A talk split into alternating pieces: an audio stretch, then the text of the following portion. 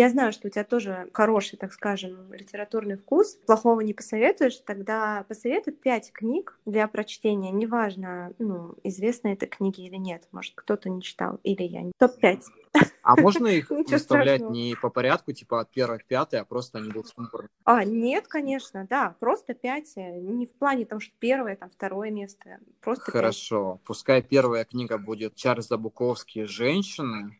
Это книга, которую нужно прочесть каждому человеку в своей жизни она немного меняет, наверное, сознание. Mm. Ну, такая, на самом деле, немного грязная история, но на самом деле она мне очень понравилась. Вторая книга — это Харуки Мураками «К югу от границы, к западу от солнца». Она очень запала мне в душу. Я думаю, что ее нужно просто прочитать. Мне даже, в принципе, говорить о ней нечего. Третья книга — это. Жозеф Сарамага «Евангелие от Иисуса». Я считаю, что это такой литературный прием, когда ты священное писание переносишь во что-то экзистенциальное и показываешь людям, как было бы, если бы все было обыденно. И он просто гений, то, что он написал эту книгу, она мне очень понравилась она никак не задевает чувство верующих, по крайней мере, мои не задела. Четвертая книга — это Достоевский «Идиот». Надо же. И это тоже книга есть в моем списке, если бы ты бы меня спросил, честно говоря. Ну, в голове. Ну, ты уже приводила ее в сравнение с Бероузом, поэтому я понял, что если вспомнил об этой книге, значит, она все-таки имеет какую-то ценность для тебя. Хорошо. Видишь, ты запомнил. И книга Альбера Камю «Падение». Да, «Падение». Это повесть даже, наверное, повесть, больше повесть. Мне нравится очень повествование, все эмоции и чувства главного героя, они мне очень близки. Наверное, поэтому эта книга вот, в моем топе. Вот. Угу, классно. А, очень, кстати, хорошие книги, особенно Достоевский. Прям вообще топ. А по поводу, ну, просто взглядов на жизнь. Вот скажи просто в двух словах, что для тебя счастье? И ты знаешь, вот многие люди же считают, что счастье это что-то субъективное, да, ну, то есть для каждого это что-то свое, да, ну, то есть как-то это вот принято так считать. Ты согласен с этим мнением или все-таки есть какое-то общепринятое понятие вот счастья? Счастье для меня, скорее всего, это моменты, то есть какие-то минутные моменты, может быть, часовые моменты, но не больше. Это те моменты, когда я чувствую вот такой прилив и радость. Нет, немножко, знаешь, путать не буду с радостью, потому что счастье это все-таки счастье, а радость это радость. Когда uh-huh. такие моменты происходят, они могут быть мелочах. Самый глупый пример, я иду по улице там и нахожу там 50 рублей, просто радуюсь этому. Ну или там я просыпаюсь на берегу моря. Ну вот, вот это моменты счастья такие. Именно взглядов на жизнь, наверное, в плане счастья, ну, это мимолетное что-то для меня больше. Не знаю, конкретного момента, когда я могу описать, вот говорят же, что нужно поддерживать внутреннее состояние, чтобы быть счастливым. Но лично по мне кажется, что можно угу. поддерживать позитивное мышление, поддерживать какую-то внутреннюю радость, но счастье, оно все-таки идет извне, вот где-то где-то, где-то так. Uh-huh. Ну, это лично мои взгляды, конечно, они могут не совпадать с кем-то. Uh-huh. Как-то так. А как вот насчет а, ну, такой знаменитой фразы, что вот счастье — это когда ты делаешь счастливым кого-то еще. Ну, то есть там проснулся, такой подумал, там, я не знаю, сделал какую-то приятную мелочь, э, радость, там, не знаю, отметил кого-то в сторис, сделал комплимент. Ну, то есть а, это можно назвать счастьем? Я думаю, что да, потому что ты приносишь кому-то счастье. Это может быть, если ты счастлив от этого, что ты приносишь кому-то счастье, это вдвойне счастье. Ну, в любом случае, когда человеку нравится кому-то приносить что-то хорошее, я считаю, что это довольно правильное дело, и самое главное, чтобы человеку это нравилось. Я не знаю, какие он эмоции в этот момент испытывает, там, счастье или что-то такое. Ну, допустим, если я делаю кому-то что-то хорошее, я испытываю там позитивные эмоции. Сложно сказать, ну, бывает же такое, что сделаешь человека счастливым, а он делает счастливым тебя. Ну, такое тоже в жизни случается. Не всегда, но случается. Поэтому все равно это как-то взаимосвязано. Согласна. Ну вот последний вариант вообще самый крутой в жизни, когда ну, происходит так. Да. Главное разграничивать, потому что бывает такое, что, знаешь, э, когда добрые дела же делаются, ты же не думаешь о том, что тебе что-то за это будет. То есть как бы ты просто их делаешь, да, чтобы конечно. немного да, не извращать этот смысл. А то поймут, что как бы ты делаешь ради того, чтобы тебе потом сделали, и уже получается как-то не очень на самом деле. На самом деле я сторонник... Да это должно быть безвозмездно все. Я сторонник того, что многие поступки, они возвращаются так или иначе, но главное об этом не думать, потому что чем больше ты об этом думаешь, тем больше вероятности того, что это не вернется. А есть у тебя какие-то страхи? Ну, то есть конкретно в жизни чего ты боишься очень сильно? Ну, я могу назвать, наверное, две-три вещи, которые я боюсь. Первая вещь, э, даже не вещь, я боюсь насекомых. Я только хотела сказать паук, наверное. Ну, не паук совсем, я боюсь ос, я боюсь этих э, волосогрызок, я не знаю, как они называются в разных регионах такие с усами длинными и что-то в этом роде. Ну, у меня патологический страх такой с детства, меня просто вот цепенение, я сразу впадаю, и я не знаю, это какой-то первобытный страх, при этом, что был такой момент, что мы ездили отдыхать на природу несколько лет назад и ночевали в палатках, пришел медведь, и через палатку трогал меня за голову, и я притворялся просто спящим, чтобы ничего со мной не случилось. Настоящий ужас. Я не посчитал этот момент, это, знаешь, я вот сейчас просто оглядываюсь и понимаю, что если бы на меня села оса, наверное, я бы испугался сильнее, чем медведя. Второй момент, это, наверное, страха все-таки не найти свой путь, потому что я в поисках, я постоянно в поисках, ищу себя, ищу какой-то путь, который будет именно моим, и я буду чувствовать, что он мой, но все время бывает такое, что где-то дезориентируешься, теряешься, ищешь что-то, находишь, теряешь, и все это до бесконечности, плюс э, в скором времени у меня должен, или уже нач- начался кризис среднего возраста, все равно это все присутствует, ты хочешь самореализовываться до конца, найти свой путь, и чтобы вот, все, точно, я иду по этому пути, и все будет хорошо, но, наверное, это очень долгий путь, он будет до конца моей жизни, я просто пока этого не понимаю.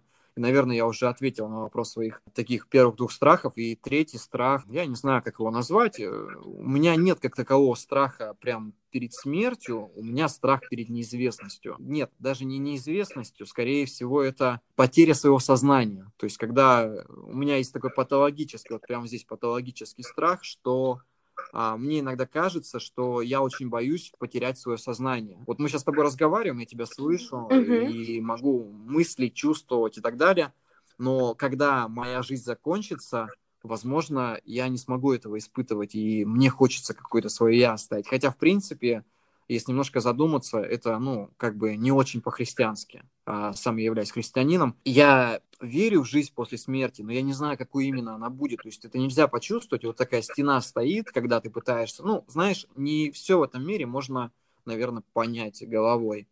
Потому что мы часто пытаемся все сопоставить нашей человеческой жизни, и чтобы вот это было понимание, что, допустим, я умер, началась какая-то загробная жизнь, мы обычно представляем там в роли призраков, которые могут взаимодействовать, общаться между друг другом или что-то такое. Ну, вот эта вся информация происходит. А на самом деле, мне кажется, что мы будем в другой форме сознания, в которой мы будем больше, наверное, чувствовать, или даже нам не нужно будет это, мы будем понимать все и без слов и так далее – ну, это очень сложно представить в моей голове вот на данный момент. Такой вот страх. На самом деле, больше должен быть страх прожить бессмысленную жизнь, потому что, ну, все равно нужно придавать чему-то смысл. Многие же ищут предназначение какое-то в жизни, хотят mm-hmm. именно понять, для чего нам дана эта жизнь и что мы тут делаем. Единого смысла жизни, мне кажется, не бывает. У каждого он свой. И есть какие-то догматы, которые, допустим, ну, у меня в христианстве происходят там или где-то еще, но именно чтобы приравнять то, что происходит в нашей жизни здесь сейчас, нужно находить какой-то смысл, предназначение для себя или что-то в этом роде, потому что многие теряются. Вот, знаешь, э, мне кажется, что вот мы с тобой поднимали тему насчет молодежи, вкусах музыки и так далее. Мне кажется, что это просто часть потерянного поколения, которое не может найти себя. И это больше протест. Вот то, что происходит, мне кажется, это больше протест. Uh-huh. Ну вот как-то так. Наверное, слишком много сказала, сложно. А, нет, на самом деле интересно. Я с тобой полностью согласна, особенно насчет нынешнего поколения, что у нас нет права их осуждать, и мы, наверное, с тобой относимся к современному все-таки поколению. Просто мы чуть-чуть из 90-х, да, а не из 2000-х, чуть-чуть. И, наверное, просто мы более зрелые, как бы, да, и мы умеем уже справляться со своими какими-то эмоциями, этими протестами. Потому что мне кажется, что люди просто резко, да, получили доступ ко всему, чего раньше наши родители не видели, да, научились сравнивать, чувствовать депрессию от того, что они чего-то не получают, не имеют, что есть у других, подменились ценности. В то же время, просто, мне кажется, общество, наш мозг человеческий на сегодняшний день к этому не был готов, к такому большому объему информации. И с одной стороны, мы живем ну, в такую эпоху, где мы переоценили отношение к материальным вещам, деньгам, да, то есть мы перестали уже каким-то копительством заниматься, стали больше наслаждаться жизнью, стали больше думать о каких-то духовных вещах, больше вкладываться в обучение, в развитие, да, себя, нежели в какие-то материальные вещи. Ну и в то же время, как ты уже подметил, да, а, люди, многие впадают в депрессию, от того, что не получают все сразу, и не получают той жизни, которая есть у других, которая доступна, такая вся красивая в интернете, или протестуют, э, ну, там, да, что кто-то их не устраивает вот с помощью такого творчества агрессивного творчества, очень много агрессии появляется. Ну это же протест, мы тоже жили в таком протесте, то есть когда-то давно, когда, я не знаю, я конечно, не сильно застал 90-е, я 92-го года чуть-чуть, наверное, застал, а я считаю, что все равно были какие-то протесты. Ну, не знаю, многие группы, я не знаю, первые рок-группы, если до этого смотреть, тоже были протесты. То же самое Sex Pistols, Nirvana, да даже из русских взять там Цой и так далее, это все равно был какой-то протест обществу, и как бы так выразиться, наверное, показать свои взгляды на мир, на жизнь, и это привлекло очень много людей.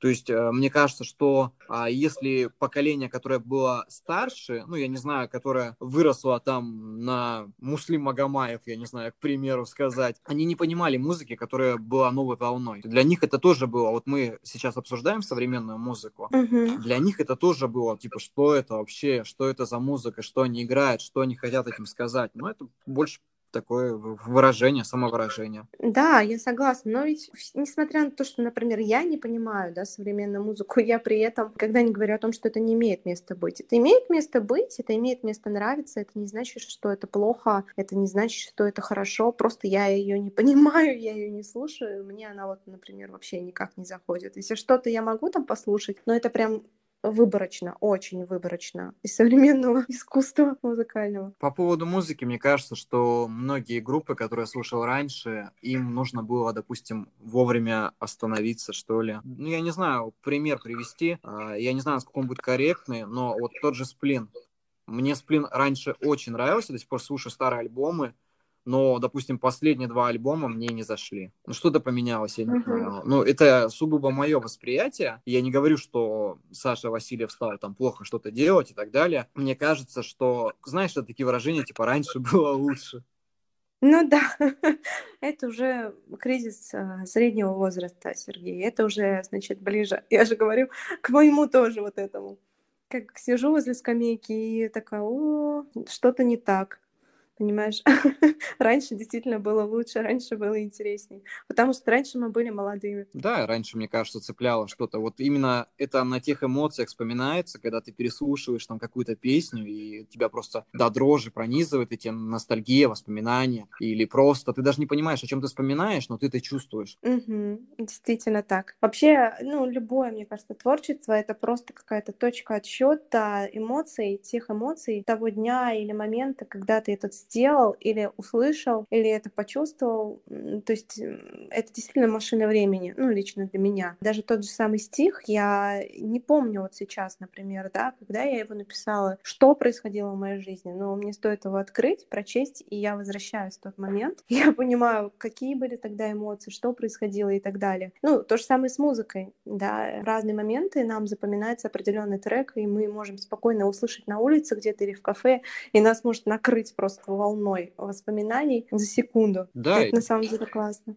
Именно так это и происходит. И я хотел у тебя тоже спросить, вот когда ты пишешь стихи, у тебя вот эта волна тебя накрывает, начинаешь писать, насколько ты полностью погружаешься в эту работу. Ну, то есть, я не знаю, кто-то просто доносит какую-то определенную мысль, а потом начинает добавлять какие-то рифмы к тому, чтобы закончить этот стих. Когда ты начинаешь писать полностью до конца, это все доходит. Или бывают такие моменты, когда тебе приходится ну, придумывать, чем закончить твой стих. Ну, как правило, скелет, то есть от начала до конца у меня сразу рождается. Ну, то есть я могу потом на следующий день перечитать и понять, что, например, какое-то слово лишнее, да, потому что я читаю, я спотыкаюсь. Ну, то есть я могу просто немножко его отшлифовать. Правило, вот э, полностью скелет я пишу вот прям от и до, не останавливаясь. Я впадаю в какой-то транс. Я не знаю, это звучит страшно, наверное. Но что-то в этом роде. То есть я вообще вот, э, я могу не слышать, что меня кто-то спрашивает, например, если я сижу и пишу. То есть кто-то меня зовет, даже если это крик, я вот реально, я могу не замечать. Если у меня пришла какая-то мысль, я хочу ее закончить, я вот прям начинаю, начинаю, пишу до конца. Все, потом я оставляю это, и через какое-то время я опять перечитываю вслух, я читаю стихи вслух, и если я чувствую, что где-то, вот как я уже повторюсь, запинаюсь, я просто это удаляю, подчеркиваю там, ну, что-то, какие-то мелочи добавляю, и все. И вот вот так оставляю. И то, как бы потом уже, спустя какое-то время, я опять заново перечитываю. Ну, наверное, это у всех авторов так, да, это и в прозе применимо. Ты перечитываешь через какое-то время долгое и понимаешь, что надо было еще корректировать, что есть еще где, и есть еще что. Я сейчас читаю вслух свою книгу «Катарсис» в последнее время, понимаю, что я бы там все откорректировал и все отредактировал. Ну, там даже по произношению, то есть когда-то казалось, что все так согласно звучит, когда начинаешь слух читать, понимаешь, что запинаешься, вот э, именно запинаешься в моментах, и некоторые слова я подобрал бы немножко, наверное, по-другому. Возможно, когда-нибудь я сделаю такой рестайлинг, или как это говорится, mm-hmm. типа, этой книги и выпущу ее немного переделанную. Ну, знаешь, э, это такие немаленькие затраты и времени, и денег, и сил, чтобы это все сделать, поэтому, наверное, немножко позже это все будет. Ну, мне кажется, ну, мое личное мнение, что, а, несмотря на то, что у меня, вот я еще раз повторюсь, да, тоже, как у тебя, возникает желание что-то переделать, доделать, в то же время я понимаю, что на, надо оставить. Ну, то есть вот оставить просто, это было и было это твой этап предыдущий, то есть, да, какой-то, ты был в том этапе, ты сейчас новый, у тебя новые навыки, другой взгляд, и это нормально, что то, что ты писал тогда, тебе нравилось, ну, к примеру, более-менее там, да, как-то адекватно нравилось, а сейчас тебе это уже не нравится, потому что ты каждый день меняешься, ты каждый день узнаешь что-то новое, новые приемы писательские, новых людей, новых писателей и, поэтов, а, новые какие-то стили, жанры для себя, фишки открываешь. Естественно, то, что было, охота вообще выкинуть, но это тоже неправильно. Пусть оно будет, это ты, но ты как бы в прошлом, я думаю, что будет новое что-то, и, ну, новое что-то уже будет с новым ты. А потом через какой-то период ты опять подумаешь, блин, ну что это такое? Это вообще не то, надо другое. И это тоже нормально, потому что мы постоянно меняемся, мы не статичны. Да, мне кажется, человек так или иначе начинает обновляться со временем, менять свои взгляды на все. И просто, знаешь, даже я не имел в виду, наверное, больше того, что переделать катарсис и выпустить его в другом mm-hmm. виде, но просто если бы я вдруг решил еще раз сделать тираж э, с катарсисом, я бы, наверное, немножко его изменил, потому что были моменты, за которые, ну, я не знаю, мне было бы стыдно. Но я имею в виду не в плане содержания. Отредактировать, да, да больше да, текста, да, да. подшлифовать. Угу. Ну, как-то так в этом плане изменить. А по поводу обновления, да, но есть... У меня, допустим, творчество, когда я пишу рассказы, есть много моментов, которые у меня были, наверное, недосказаны. Я тоже планирую выпустить сборник рассказов. Я пока не знаю, как он будет выглядеть, говорить какие-то про его концепции но мне кажется, там будет очень много историй из э, ну, моей какой-то прошлой жизни, потому что ну, их настолько накопилось за это время, я так мало их выдавал, что мне кажется, что мне есть что такое рассказать, тем более там что-то между бытового осознания мира и какой-то мистикой, наверное, вот как-то так. Mm-hmm, классно. На самом деле, мне кажется, это интересно когда писатель умеет делать вкрапления разных жанров, то есть брать вот какой-то основной массив, и не как винегрет, знаешь, вот когда ты берешь книжку, просто не понимаешь, что там происходит, да, это тоже не все могут адекватно съесть, а именно э, аккуратно вплетают какие-то ну, сюжеты, какую-то линию, да, там проводят, там, любовную, какую-то сюжетную. Плюс, вот, как ты говоришь, допустим, какой-то основной жанр, чуть-чуть мистики, не так, чтобы там все было понамешано. Мне кажется, это вообще классно, это интересно. А вот э, как раз вопрос еще следующий у меня был, родился для тебя.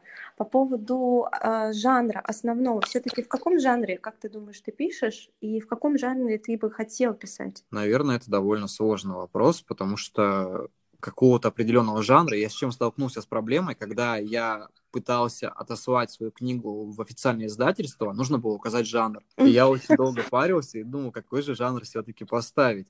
Ну, я не знаю, к примеру, Вселенский район, он э, связан с антиутопией, драмой и даже, можно сказать, приключения в каком-то плане, хотя это будет не очень корректно звучать к этой книге, но все же, если так подумать, то в этом есть смысл. Сатари, которая выйдет сейчас, ну, наверное, это больше такая экзистенциальная драма с нотками антиутопии. У меня вот в последнее время почему-то везде в книгах присутствует тема антиутопии, потому что ну, она у меня еще не раскрыта. И каждый раз потихоньку к этому подхожу. Вот тема драмы, она везде присутствует, потому что я такой человек, который в свое время питался этой драмой. Как бы это ужасно не звучало, но эта драма помогала мне создавать свое творчество. Не в плане того, что это уходило в какую-то графоманию, а меня это вдохновляет просто. Я не говорю о том, что мне нужны драматические события в жизни, но бывает такое, что ты даже слышишь чью-то историю драматическую, и она тебя вдохновляет на то, чтобы написать. Да. То есть многие берут из чего-то хорошего, я же беру, наверное, из чего-то плохого больше. Ты, мне кажется, не один такой на самом деле. Любой поэт через страдания, я думаю, в основном пишет стихи. Ну, если, например, про тот же самый стих. И писатели, я тоже так думаю, что э, просто, как правило, радость сильная эмоция, но, наверное, все-таки вот негативная, не то, что даже негативная, а именно грусть, да, она же тоже бывает разная. Она бывает такой светлый, меланхоличный, Добрая бывает грусть. депрессивный, да. То есть а, здесь тоже много оттенков, поэтому я тебя прекрасно понимаю. Иногда бывает, ты впадаешь, да, в какое-то такое, ну, какую-то меланхолию, но это не значит, что ты там в какой-то депрессии, ты агрессивен, ты с другими там не разговариваешь и так далее. Но это состояние дает тебе возможность творить, возможность, да, вспоминать, вот как ты говорил, прошлое прошлые истории, да, из твоей жизни, написать новые рассказы. Вот как раз, может быть, это придает вдохновение. Да, и я думаю, что когда человек пишет, его должно это в первую очередь как-то трогать. То есть ему, ну, должно что-то побуждать его это делать, потому что у меня такое состояние, когда, допустим, все хорошо, я не говорю о том, что мне писать не о чем. Есть рассказы, которые написаны у меня под хорошим состоянием, ну, наверное, до книги о чем-то хорошем не доходит. Хочется тронуть чем-то людей действительно, как бы не в том плане, что ты это делаешь как-то преднамеренно, а в плане того, что когда ты пишешь, ты понимаешь, что тебя это трогает и обязательно тронет кого-то. У меня были моменты, когда я только начинал свое творчество, и меня только начинали читать другие люди. Я писал такую несусветную чушь, она была неразборчивая. У меня, кстати, а, в Сатаре есть такие моменты, которые, ну, бессвязный просто. Я писал под разными состояниями, а одну главу я писал, находясь под панической атакой. И там получились такие обрывки мыслей, что-то происходило, мне просто нужно было что-то излить туда, чтобы выйти mm-hmm. из этого состояния. И это получилось, но это пришлось отредактировать, чтобы это как-то более гладко звучало. Но при этом, как бы, перечитывая эту главу или читая ее кому-то, я прекрасно понимаю, что человек не может ее понять как в плане текста, но может ее почувствовать. И когда я только начинал творчество и публиковался на местных сайтах, я жил в городе Якутске, там были типа сайты, где люди писали свои блоги, я выкладывал такие неразборчивые, грустные обрывки фраз, там, слов, какие-то там нелепые сюжеты, и многие просто писали, что я не столько понял текст, сколько почувствовал твою боль, сколько пережил те же самые эмоции или там mm-hmm. сопоставил их со своими эмоциями и болью. Многие думают, что книги нужно писать так, чтобы они были абсолютно всем понятны в плане текста. Но я не совсем сторонник этого, а мой редактор сторонник этого. Мне кажется, что человеку нужно больше чувствовать. Есть такие описания, которые сложно. Нет, конечно, это будет ходить, исходить из правил традиционной для русской литературы, и угу. так делать не нужно. Но при этом некоторые моменты можно просто почувствовать, просто прочитать и настолько в это вникнуть до мурашек и пережить а, эту эмоцию а, вместе с автором. Угу, согласна. А у тебя бывают такие моменты, когда ты пишешь, например, ну, то есть какую-то историю, книгу. Например, я по себе как читатель, потому что писателем прям таким я пока себя не могу назвать, я только учусь у волшебников других. А, но Э, например, когда я как читатель, я читаю книгу, и в целом книга мне нравится, к примеру, да, а, сюжет хороший. Я про самоздат сейчас говорю, либо про каких-то малоизвестных авторов. Вот. А, то есть я, например, читаю и так далее. Ну, хотя это просто про известных тоже подойдет. Я читаю, например, и я понимаю, что какие-то конкретные фразы, ну, настолько вот, ну, избиты, что ли, то есть это прям штампы, да, и ты это понимаешь, и у тебя сразу так хопа проваливается в этом. Ну, вот у меня такое бывает, как у читателя, у меня проваливается сразу настроение от книги, хотя изначально мне прям очень нравилась, да, книга. Я продолжаю читать, и дальше опять ровненько, все хорошо, то есть интересно, никаких штампов, потом опять какой-то штамп, да, там, э, я имею в виду какие-то сравнения. События. Э, события, да, ну, то есть какие-то банальности, вот, ну, которые Я, везде. кстати, сейчас немного понимаю, к чему ты клонишь. Нет, я не про твое творчество сейчас говорю. Нет, нет, ну даже если это про мое творчество, я хотел ответить на этот Да, вопрос вот и что ты с этим том, делаешь, как ты с этим борешься, потому что у меня тоже такое было в марафоне, понимаешь? Там, например, охота так и сказать, синеглазые, там море, там, ну ты понимаешь, да? Там или какие-нибудь такие моменты, там, не знаю, как-то там погладил по щеке, там, ну как-то вот как бороться с этим, как писать, ну, если я становлюсь писателем, как вот этого избегать, и как ты этого избегаешь, и как вот тебе, может, редактор или кто-то еще помогает с этим потом. ну как ты заметил, со Вселенским районом я практически этого не избегал, потому что что некоторые моменты, события, ну, допустим, то же самое тема поднята расставание с девушкой, оно взято из событий, которые происходили со мной в тот момент, когда я писал эту книгу. То есть, как бы, я писал какие-то инсайды, которые происходили, добавлял в эту книгу не потому, что я хотел повесить какой-то ярлык, там, штамп поставить, а именно потому, что я писал о том, что и происходило, в принципе. Ну, то есть, история немножко получилась, знаешь, из конца, наверное, в начало, чем из начала в конец. Любовная линия была добавлена именно, там, допустим, на 50-70% из моей личной жизни, потому что так проще писать. То есть, когда ты хочешь а, внести какую-то любовную линию, проще написать о том, что ты пережил, чем придумывать какую-то историю. Ну, мне так кажется, Мгм. на самом-то деле. А некоторые моменты в книгах бывают такие, что когда ты их читаешь, тебе кажется, ну, блин, тема заезженная, она поднимается. И они в любом случае будут подниматься, потому что чем ты хочешь больше приблизить свою книгу к какой-то реальности, тем больше будет избитых тем. Мгм. Потому что, ну, как бы нашу жизнь и ее восприятие, какие-то действия никто еще не отменял, и у всех ситуации очень-очень похожи. Мгм. Все переживают некоторые ситуации как-то очень похожи там с друг с другом, просто как бы по-разному, но в то же время по идее, ну, я не знаю, то же самое расставание, оно происходит практически у всех банально. Очень редко бывают такие моменты, когда люди там расстаются как-то по-особенному.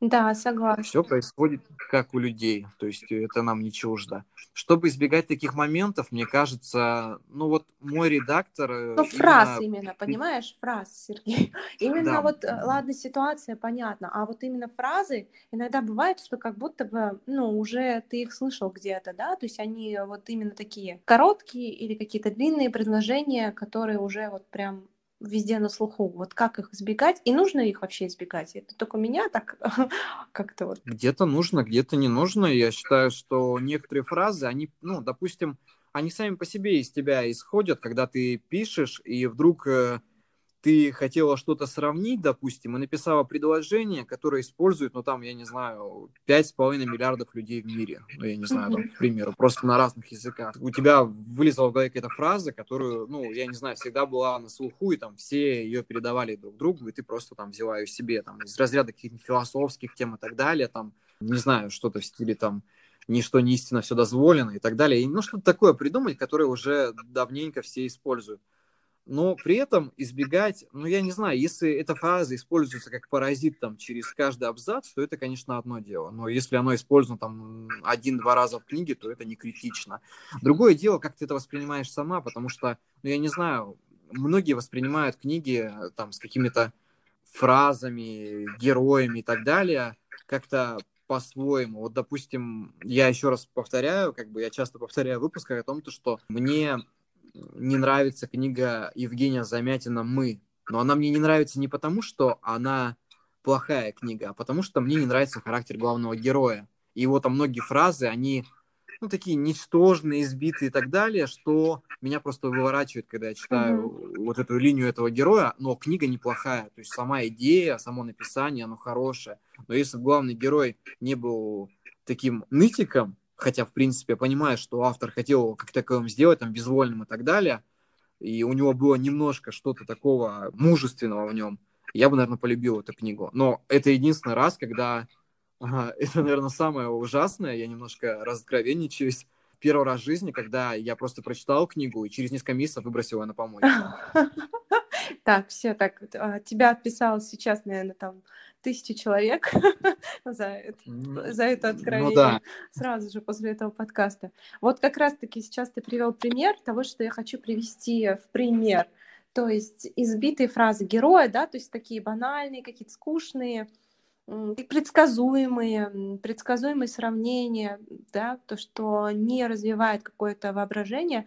Почему я задала этот вопрос? Потому что как раз перед этим ты сказала о том, что, например, твой редактор считает, что э, текст должен быть понятен, а ты, например, считаешь, что должен быть непонятен. Я, например, считаю вообще третье, что, ну, и то, и другое верно, а еще нужно все-таки, если ты пишешь, что-то придумать свое, да, в плане сравнений и я считаю, что как раз-таки избегать вот каких-то банальностей, да, которые уже везде и всегда, там, черная кошка, я не знаю, там, ну, ты понимаешь, да, о чем я говорю, какие-то предсказуемые диалоги, чтобы не получилось такого, чтобы как вот замятином у тебя получилось. Ну, просто, понимаешь, а, все уже придумано за нас, но при этом мы это можем преподносить в каком-то другом виде, наверное. О, потому да. что, не знаю, те же самые фильмы, которые мы смотрим, они, по идее, очень схожи между собой, но они ну вот, допустим, фильмы Джармуша, они своеобразны. Я понимаю, что многие идеи, которые взяты в этом фильме, ну, как он говорил, что если кража получилась отличная, и после этого получился отличный фильм, то это, ну, как бы, неплохой поступок в виде кражи, там, чьей-то идеи. И я считаю, что если ты преподносишь в каком-то виде, который не был использован, а, ну, как бы в том виде, в котором ты это делал, но при этом идея уже существует, а по идее в нашем мире уже все существует, ничего нового придумать нельзя. Можно просто доработать какую-то идею. Очень сложно найти что-то, допустим, в плане литературы, о чем бы никто никогда не писал. То есть писали практически обо всем я не знаю, ну, кроме всякого нонфикшена, наверное, который сейчас моден, типа как э, развивать канал на Ютубе и так далее, mm-hmm. это уже совершенно другая история. А по сути, как бы вся литература, она уже была написана там, и даже, по-моему, раньше вот э, классики, еще во времена, допустим, э, с, там, средневековья и так далее, как бы уже все это было, какие-то идеи поданы, просто их начали дорабатывать со временем. Согласна, что тяжело сейчас сказать то, что было не сказано. Полностью с тобой согласна. Важно, как ты доносишь мысль, скорее всего. Важно, как ее преподнести. Ну, то есть придумать какое-то, не знаю, какие-то фразы придумать, это совершенно другая история. А, чтобы, допустим, не банально донести какую-то мысль. Но все равно, так или иначе, некоторые фразы уже устоялись, и их будут использовать в книгах. Ну, в том числе, наверное, и я. Мой редактор э, борется с многими фразами, он хорошо работает. У нас бывают недопонимания по поводу того, что Сережа хочет, чтобы что-то осталось, а оставлять это ну никак нельзя, нужно переделать, mm-hmm. как бы. Видят все по-разному, и я вот понимаю, что когда ты пишешь книгу, ну вот, у меня появился просто хороший рецепт. Допустим, ты написал книгу и дал ее прочитать другому человеку, а лучше трем людям, чтобы они нашли какие-то расхождения, то, чтобы не понравилось читать. Внутри мнения это уже очень хорошо. И тогда, в принципе, можно ее уже модернизировать, а потом э, редактировать и уже публиковать. То есть на начальном этапе ее все равно нужно отдавать кому-то на вольное чтение. Когда я писал Сатари и боялся, что глава получится не та, которую я хочу, я имею в виду в плане uh-huh. сюжета, не описания, ничего, а именно мысли, которые я хотел донести, я читал там сестре, просто по телефону мы созванивались, я читал каждую главу. Она вслушивалась и говорила, ну вот здесь так. И при этом я находил еще какие-то ошибки смысловые. Когда я читал, где-то запинался, где-то мысль не доходила до конца. И ты прекрасно видишь, где ты ну, неправильно вступил куда-то. То есть все равно над этим нужно работать, это очень такая долгая работа, и именно рецепта, чтобы не было этих слов, ну, невозможно так сделать. Это все равно будет из раза в раз повторяться, так или иначе. И если только не будет замечать какой-то вот другой человек, который никак не имеет, наверное, отношения к твоему творчеству, а лучше, конечно, давать книги людям, которые ну, и могут оценить ее трезво. Угу. Потому что там родственники, друзья, там, знакомые хорошие и так далее – они в любом случае будут бояться обидеть и говорить, да не, нормально получилось, хотя получилось, в принципе, не очень. Да, может быть, кстати, такое, что как раз-таки знакомые, они э, к тебе относятся в реальной жизни, да, как-то положительно, им не хочется тебя, да, действительно расстраивать. они могут сказать, что да, классно, ты такой молодец. Нет, есть люди, которые вообще, в принципе, могут удивиться просто, что это ты сделал, что ты так смог, ничего себе, но они не эксперты в этой области, да, они сами не понимают в этом ничего, и для них уже сам факт того, что ты смог написать там 300 страниц, это уже для них такое событие большое, они уже тебе готовы похлопать в ладоши, да, такой же момент тоже может быть, поэтому наверное, важно давать не только людям просто, да, незнакомым. Еще желательно, конечно, тем, кто хоть немного разбирается, кто, кому нравится читать и кто начитан, да, э, тогда, наверное, оценка будет более-менее объективная. Ну да, да, конечно, без этого никак бы не, не получается, потому что а лучше узнать о каких-то критических моментах на начальном этапе, чем потом, когда ты опубликуешь книгу, и она уйдет в более большую аудиторию. Ну, например, я люблю выявлять ошибки на начальных этапах, чтобы потом мне не хочется где-то ошибиться уже при общей массе, как-то так. То есть все равно что-то найти. Хотя, в принципе, ошибаться это нормально, но книга это немного другая история. Книгу хочется все равно довести до идеального состояния, ну хотя бы приближенно к идеальному, и чтобы докопаться было не до чего. Это я понял уже, когда я начал работать над Сатари. До этого, в принципе, мне казалось, что все по-живому, но теперь хочется все равно как-то дорабатывать такие моменты. Да, согласна. Кстати, э, по поводу обложки для твоей новой книги, я помню, ты делал пост о том, что ты нашел там дизайнера, что ты долго искал иллюстратора э, для своей новой книги. Это действительно сложно найти иллюстратора. Такой большой выбор, мне кажется, сейчас. Иллюстратора найти абсолютно несложно. Сложно найти человека, который будет видеть обложку так, как ты хочешь. Я уже представлял, что я хочу. Я не умею рисовать, но я представлял, что я хочу. И когда я скидывал, как это говорится, ТЗ, творческое задание иллюстратору, с которым я договаривался, я просто собрал из кусочков какие-то моменты, там то же самое с дверью и так далее. Раскрою небольшую тайну. Эта дверь, э, вот изначально, как, которую я хотел видеть, она была взята из э, Раньше был такой сериал «Сумеречная зона», и там была такая дверь, открывалась какое-то космическое пространство. Я именно взял за образ эту дверь. Я скинул дверь, там какие-то кусочки, и сказал, вот здесь так должно быть, так далее. И человек просто скинул мне примерный взгляд, и наши взгляды совпали. А до этого, когда я находил другого человека, я вообще хотел сделать минимализм. Ну, в принципе, обложка и так получилась немного минималистическая, но мне хотелось еще большего минимализма, и те, кто предлагали мне свои какие-то наброски, мне ничего не нравилось. Я вот прям а, наверное, по душе почувствовал. Я скажу больше, что этот человек, он, наверное, больше графический дизайнер, чем иллюстратор. Ну, бывает такое, что есть художественная обложка, есть э, обложка, которую сделал графический дизайнер там или кто-то такой. А если это будет художественная обложка, ну, к примеру, разница в ценах. Вот мне обложка в Сатари обошлась, ну, там, в 4 тысячи, грубо говоря. И то, в принципе, как бы, ну, это нормальные деньги за такую обложку. Ну, я считаю, что это вполне нормальные деньги. А если это была бы полностью художественная обложка, это, то есть, как бы человек бы от руки все это рисовал и делал от начала до конца, она бы стоила там, ну, 15-20 тысяч. Но отдавать 15-20 тысяч за обложку, ну, типа, как бы это, грубо говоря, тираж самой книги, стоимость mm-hmm. там 20 тысяч, это прям очень дорого.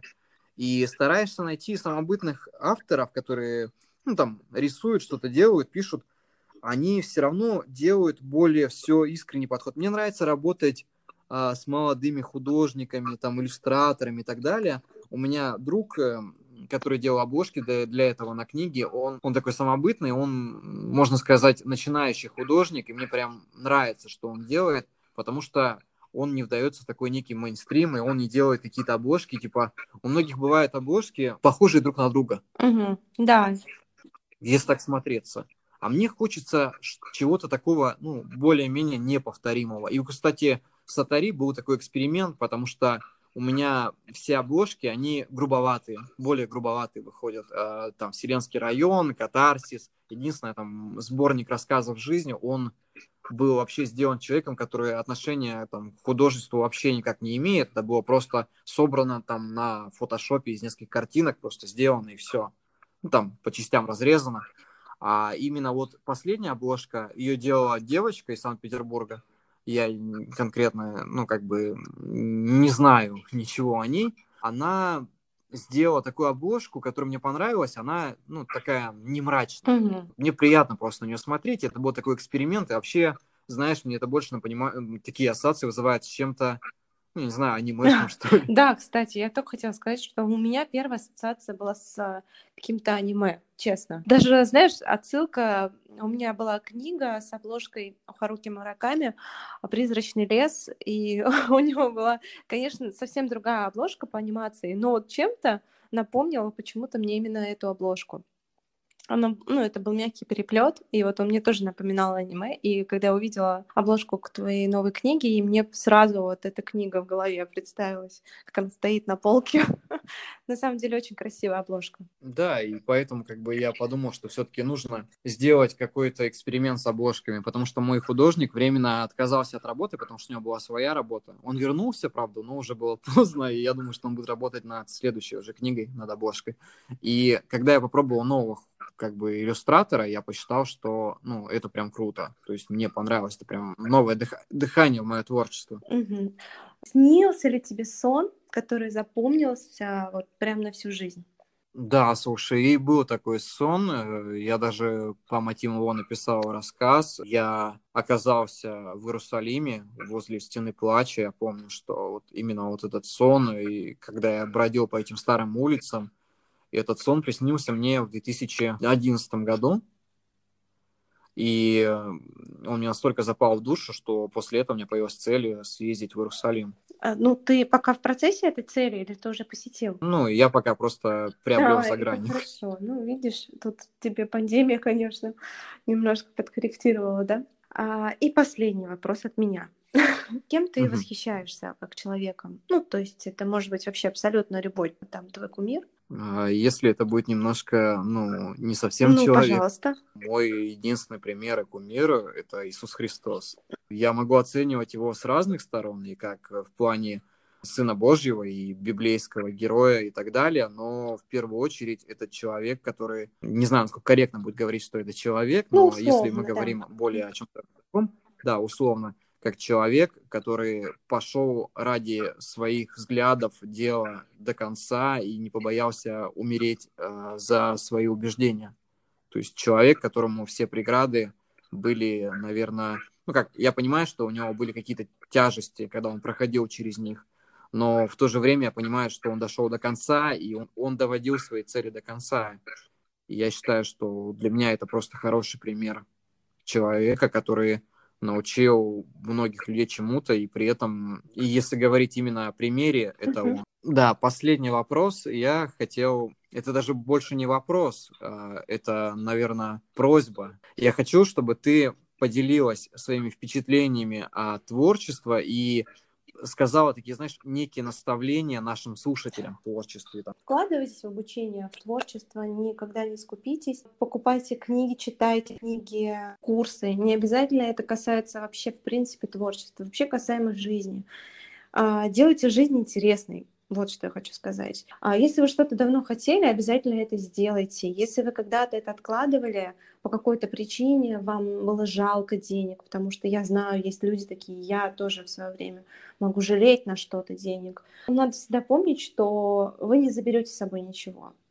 И, как я люблю говорить по Булгакову, что не страшно, что мы смертные, страшно, что мы внезапно смертные я рада, да, что мы живем в эту эпоху, когда мы и переоценили отношение к материальным вещам, мы можем э, действительно не копить уже, а больше вкладывать в себя, в свое развитие, именно в духовность. Да, и получать обратно удовольствие от жизни. И это касается всего и творчества, и вообще в целом жизни. Обязательно делайте свою жизнь интересной и никогда не скупитесь на то, что делает вас счастливее. Ты правильно сказала по Булгакову, но мне хочется добавить, что никто из этой жизни еще живым не выходил, поэтому, как позитивно. как-то старайтесь что-то делать здесь и сейчас. Да, да, да. Такая приятная нота. Согласна. Спасибо тебе большое, что пришел в подкаст. Я думаю, что мы с тобой чуть позже запишем еще один. Нам есть о чем поговорить. Мне очень приятно было с тобой беседовать. И я считаю, что это один из самых интересных подкастов, которые я провел за ближайшее приятно, время. Правда. Большое спасибо. Ни капельки не жалею, что мы с тобой тут два часа потратили друг на друга. На самом деле был интересный опыт. Это мой первый подкаст. А, классно, что именно с тобой. Да, я думаю, что мы с тобой на связи. Всем спасибо, кто дослушал нас до конца. кто потратил время и тоже вместе с нами. Будем прощаться. Всем Пока. спасибо. До скорых встреч.